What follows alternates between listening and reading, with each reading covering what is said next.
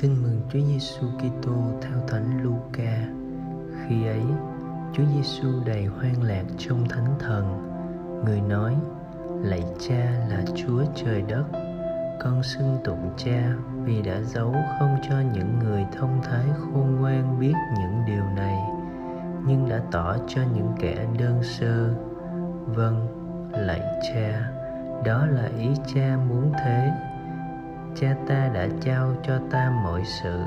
Không ai biết chúa con là ai ngoài chúa cha, cũng không ai biết chúa cha là đấng nào ngoài chúa con và những người được chúa con muốn tỏ cho biết. Rồi chúa giêsu quay lại phía các môn đệ và phán, hạnh phúc cho những con mắt được xem thấy điều các con xem thấy. Vì chưng, ta bảo các con có nhiều tiên tri và vua chúa đã muốn xem thấy những điều các con thấy, mà chẳng được thấy. Muốn nghe những điều các con nghe, mà đã chẳng được nghe.